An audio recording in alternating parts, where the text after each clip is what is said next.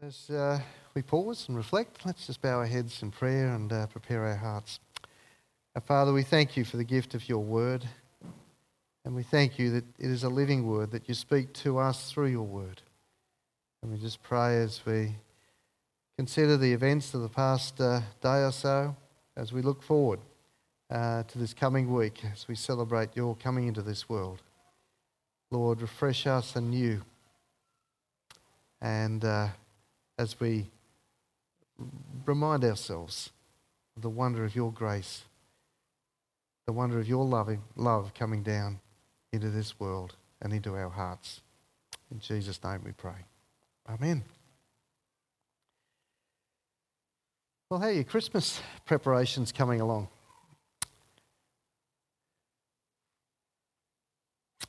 In this country, as in many countries around the world, Christmas is big.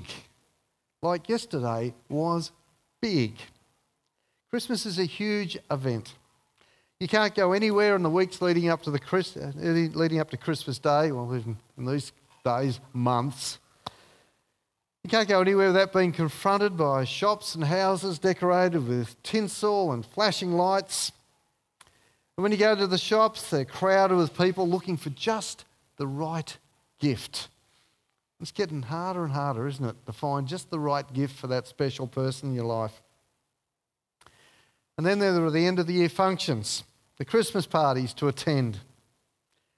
And the air is filled with the sounds of Christmas carols being played or sung. And then there are the carols events and the special church services at this time of year. And then the big day arrives, Christmas Day. And then it just seems like everything seems to slow down or shuts down as presents are opened and families and friends gather around the sumptuous meals that are laid out on tables. You know, Christmas would have to be the biggest event of the year, wouldn't it? It has more impact than any major sporting events such as football grand finals, test cricket matches, tennis tournaments, golf tournaments, or even the Melbourne Cup. It's bigger than Easter, it's bigger than Anzac Day, it's bigger than the Queen's birthday, it's bigger than Australia Day. The question I'd like to consider today is if Christmas is such a big deal, what difference does it really make? What difference does Christmas make? Well, to begin with, Christmas is essentially the celebration of the birth of a baby more than 2,000 years ago in a small town called Bethlehem in the Middle East. So, what made this birth so significant that we continue to celebrate it. You know, I can't think of anyone else, anyone else's birthday that we celebrate 2,000 years after they died. But Jesus' birth was significant because this was no ordinary baby. This baby was God. The God who created the universe as the uh, prophet Isaiah wrote 700 years before Jesus was born. For to us a child is born, to us a son is given, and he will be called Wonderful Counselor, Mighty God, Everlasting Father, Prince of Peace. You know, the Almighty, all powerful Creator God came down to earth and when he entered the world, he entered it just like everybody else does as a baby. But this was no ordinary baby. You know, if Jesus had stayed in the manger, we wouldn't be here today. Jesus grew up and he's taught some things about God, which he could do very well because he was God. And then he died on the cross. He went from the manger to the cross and he became our Saviour. Okay, so we all accept that. But what difference does it make? What difference does it make? Well, I'd have to say it makes a big difference. The Bible says that because Jesus came at Christmas time, three things can be true in our life. Firstly, our past can be forgiven. Secondly, our present can be managed. And thirdly, our future can be guaranteed. And I just want to unpack those three things this morning. Because Jesus came at Christmas, our past can be forgiven. It says in Romans 3, uh, chapter, uh, verse 23 to 24 All of us have sinned, and yet now God declares us not guilty. Not guilty of offending Him if we trust in Christ, who freely takes away our sin. That's huge news. That's good news because the fact is, I'm sorry to say this, none of us are perfect. I don't measure up to my own standards, let alone God's standards. The story of a little boy who wrote this letter to Santa. And he said, Dear Santa, there are three boys who live at our house. There's Peter, and he is two. And then there's David, he's four. And then there's Norman, and he is seven. Peter is good some of the time. David is good some of the time. But Norman is good all of the time. I am Norman. the problem is, none of us are Normans. None of us are good all the time. And you know, we stuff up, we sin, we do the wrong thing, we don't obey God's commands. And so we all have regrets about what we've done. And that leaves us with guilt. And guilt has a devastating effect on our lives because guilt can rob us of happiness. It can cause depression. It can make us sick. Guilt can do all kinds of things to us. And some people will do anything to get rid of guilt. Some people take drugs or get drunk. Or some people try counselling. Some people even try travel to escape the guilt that they carry with them. Other people become workaholics. Anything to cover up the things they wish hadn't happened in their lives. But you know, there's only one solution to guilt, and that's forgiveness. The good news is that God, God wants to forgive us. He wants to clear our conscience. And you know, when God forgives us, there are several things about it that we need, we need to know, we need to understand. Firstly, God's forgiveness is instant. He doesn't make us wait to forgive us, it's instant. Secondly, it's undeserved. We'll never earn God's forgiveness. We can't work for it, we can't beg God for it, we can't bribe God for it. It is totally and utterly undeserved. And thirdly, it's complete, total. The Bible says when we confess our sins to God, God says he will remember our sins no more. That's one of the most amazing things you'll read in the Bible. That the God who made the whole world chooses to forget our sin once it's confessed and forgiven. That's incredible. That's amazing. If someone says, Jesus, please forgive me, I accept you as my Saviour, and then they died that very same night, day, they would go to heaven because there is nothing to separate them from God. He will not hold their sins against them. They are forgiven. And what God forgets, we can forget too. That's good news, isn't it? Nod your heads. That's great. Some people are listening. And you know, what God forgets, you can forget too. Most of us, even if we believe God forgives us, the reality is we actually find it hard to forgive ourselves. We hold on to guilt over the years. Somebody, but somebody once said, put it like this when God forgives us, He takes our sins and throws them in the deepest part of the ocean, and then He puts up a no fishing sign.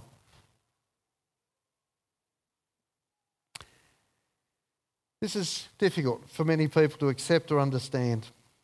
When we come to passages like Isaiah 9, verses 1 and 2, it says, There will be no more gloom for those who were in darkness. The people walking in darkness have seen a great light. On those living in the land of deep darkness, a light has dawned. This is revolutionary. This is life changing. People living in bondage to sin and who are carrying a burden of guilt around are the people that Isaiah is referring to who are living in darkness and distress. But you know, we're told elsewhere that Jesus is the light of the world. Jesus is, is the one who comes as the light that casts out darkness. But there is a choice to be made.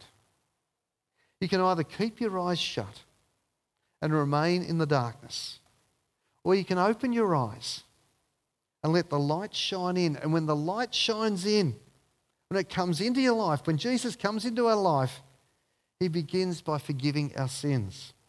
And regardless of who we are, or what we've done, or what we think we've done, he can and he will forgive us. That's how much we matter to our God. Now, that would be good enough in itself, but the good news of Christmas and the reason that it's so important, the reason billions of people celebrate it, is not just because it takes care of our past. When we let Jesus into our life, something incredible happens. In uh, 2 Corinthians 5:17, Paul says that if anyone is in Christ, he becomes a new person altogether. The past is finished and gone. Everything becomes fresh and new. God wants us to not just turn over a new leaf, God wants to give us a new life. It's like starting again, being born all over. Which brings us to our second truth. Because Jesus came at Christmas, our present can be managed. And continue with Isaiah chapter 9, verses 3 to 6. It says, You, that's God, have enlarged the nation and increased their joy. They rejoice before you as people rejoice at the harvest, as warriors rejoice when dividing the plunder. For to us a child is born, to us a son is given, and the government will be on his shoulders. he will be called Wonderful Counselor, Mighty God, Everlasting Father, and Prince of Peace. This, these words were written down 700 years, 700 years before Jesus was born. And it's a promise from God that he would bring joy and peace to a troubled people who were defeated and who had little hope for the future. And he would do this through a baby born into this world, a baby who would be called Wonderful Counselor, Mighty God, Everlasting Father, and Prince of Peace. And you know, for 700 long years, the people of Israel looked and waited for the fulfillment of that prophecy. But this prophecy also speaks to our present reality. God has promised that He will stand by us, that He will provide the power and the ability to do amazing things in His name, that He will guide or counsel us. And with Him in our lives, we will experience true joy. That we'll find peace, His peace, that peace that passes all understanding. We'll find contentment and rest with Him. You know, many people are carrying a lot of stress at this time. And life can wear us down, it can depress us. And people are always looking for additional energy probably safely say that today. There's a lot of tired people here today. But we're always looking for something to give our lives that little bit extra, aren't we? But the good news is that Jesus, who came at Christmas time 2,000 years ago, can give us what we need to manage our present circumstances. I don't know what your year's been like. Ours hasn't been that great in lots of ways. And we don't know what 2017 holds. But we can face whatever eventuates because God assumes the responsibility to meet our needs. When we give our life to Christ, when we let that light come into our lives, He assumes responsibility to take care of all our needs. Paul writes in Romans 8:32 that God gave us His own Son can we not trust such a God to give us everything else that we need? He says He'll supply all of our needs. And if He supplies all of our needs, what else is left? Hint the answer is nothing. Now, when we left our last church, we weren't sure where God was taking us and what He wanted us to do when we got there. However, we had a very strong sense of God calling us to Oran Park. The time, we were heading into very uncertain waters financially, but I received a very clear assurance from God that He would satisfy all our needs. And I stand here today to say that He has not let us down one little bit. And Kathy and I feel truly blessed by God's provisions for us. Okay, so He takes care of our past, He takes care of our present, and thirdly, our future can be guaranteed. Our future can be guaranteed. You know, the fear of death is a universal problem. It doesn't matter who or what you are. Let me tell you, we are all going to die one day. We will all face death. It's an inevitable fact of life that we're all going to die. If you're into statistics, let me tell you that the mortality rate in Australia is 100%. And since we're all going to die, it seems foolish to go through life unprepared for something you know that is inevitable. So it makes sense to be prepared for it. People generally don't like to speak about death because basically they're uncertain about what's going to happen when they die and come face to face with God. And there's often that lurking fear. They may not be good enough to get into heaven. Well, let's just pause a moment and look at how this may play out. I'll just play a little video. Hopefully, it will come up. Push again.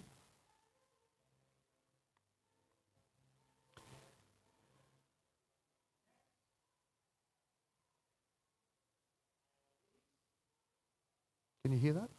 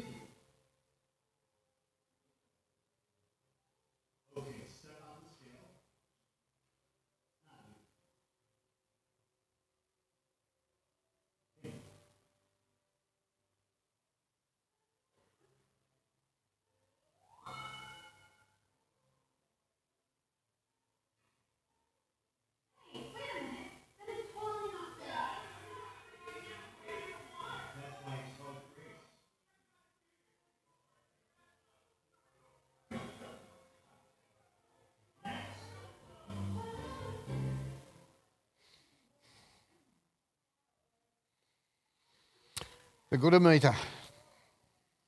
How are you going to go? You know, the fact is, God doesn't want us to fear death. He doesn't want us to be uncertain about whether we will qualify for heaven. Jesus came to set us free from the fear of death. Because if you have a relationship with Jesus, if Jesus is your friend, you needn't be worried about what's going to happen. You already know where you're going. And for a Christian believer, death is just a homecoming, a transition to better things. We get a glimpse of that. Hang on, where we go? That's going to be tricky. Okay. We get a glimpse of that in Isaiah 9 7, which says, Of the greatness of his government and peace, there will be no end. We will reign on, he will reign on David's throne and over his kingdom, establishing and upholding it with justice and righteousness from that time on and forever. You know, in heaven, God will reign with justice and righteousness. And we can look forward to spending eternity in his presence, face to face with our glorious Saviour. And we will experience his peace, his joy forever and ever and ever. You know, at Christmas time, probably the most used word you hear is present. Everybody's worried about either giving or getting the right presents. Oh, we really like that good meter, don't we? presents. God has some gifts wrapped up for you this time of year. And there are three gifts, but they're wrapped up in one big gift. That gift is called Jesus, the best Christmas gift ever. And when you receive Jesus, the gift, you get three related gifts. You get the gifts, gift of forgiveness, which takes care of our past. You get the gift of strength, that takes care of the present. Jesus says, I am with you. I'll handle it. You don't know what's going to happen, but I'll be with you. I'll be there with you. And I will help you. I'll support you. I'll give you what you need when you need it. And then, thirdly, there's the gift of eternal life. When we look at these gifts, there are several things to notice. They're personal, they come in a person, the person of Jesus. They are practical, they are exactly what we need. They take care of our past, our present, and our future. They are priceless. They cost. They cost Jesus his life. They cost God his son. And you know, that shows the worth of us. When we receive a gift that precious, that expensive, you realize that somebody really values you. God says, You are valuable. And fourthly, they are permanent. This is a permanent gift. It goes on and on for eternity. So I just want to ask, conclude with two questions. Firstly, have you received God's Christmas gift of Jesus? You know, it'd be strange if someone gave you a beautifully wrapped Christmas present and you just put it on the shelf, still wrapped, and left it there. And then some months later, the giver of the gift asked you what you thought of the gift. And all you could say was that you hadn't had time to unwrap it yet. The tragedy is many people celebrate Christmas year after year and they never open God's Christmas gift. It doesn't make sense. Have you accepted God's gifts of forgiveness, strength, and eternal life through his Son Jesus? You're not going to find it under a tree until it's actually in your heart. I heard a story of a father some time ago who gave his young daughter, little daughter, some pl- string of plastic pearls. And she wore them for years. They were very precious to her. But when she turned 13, her father said, I want you to give me those plastic pearls. And she very reluctantly took them off and handed them back to her father. And with his other hand, he gave her a set of real pearls.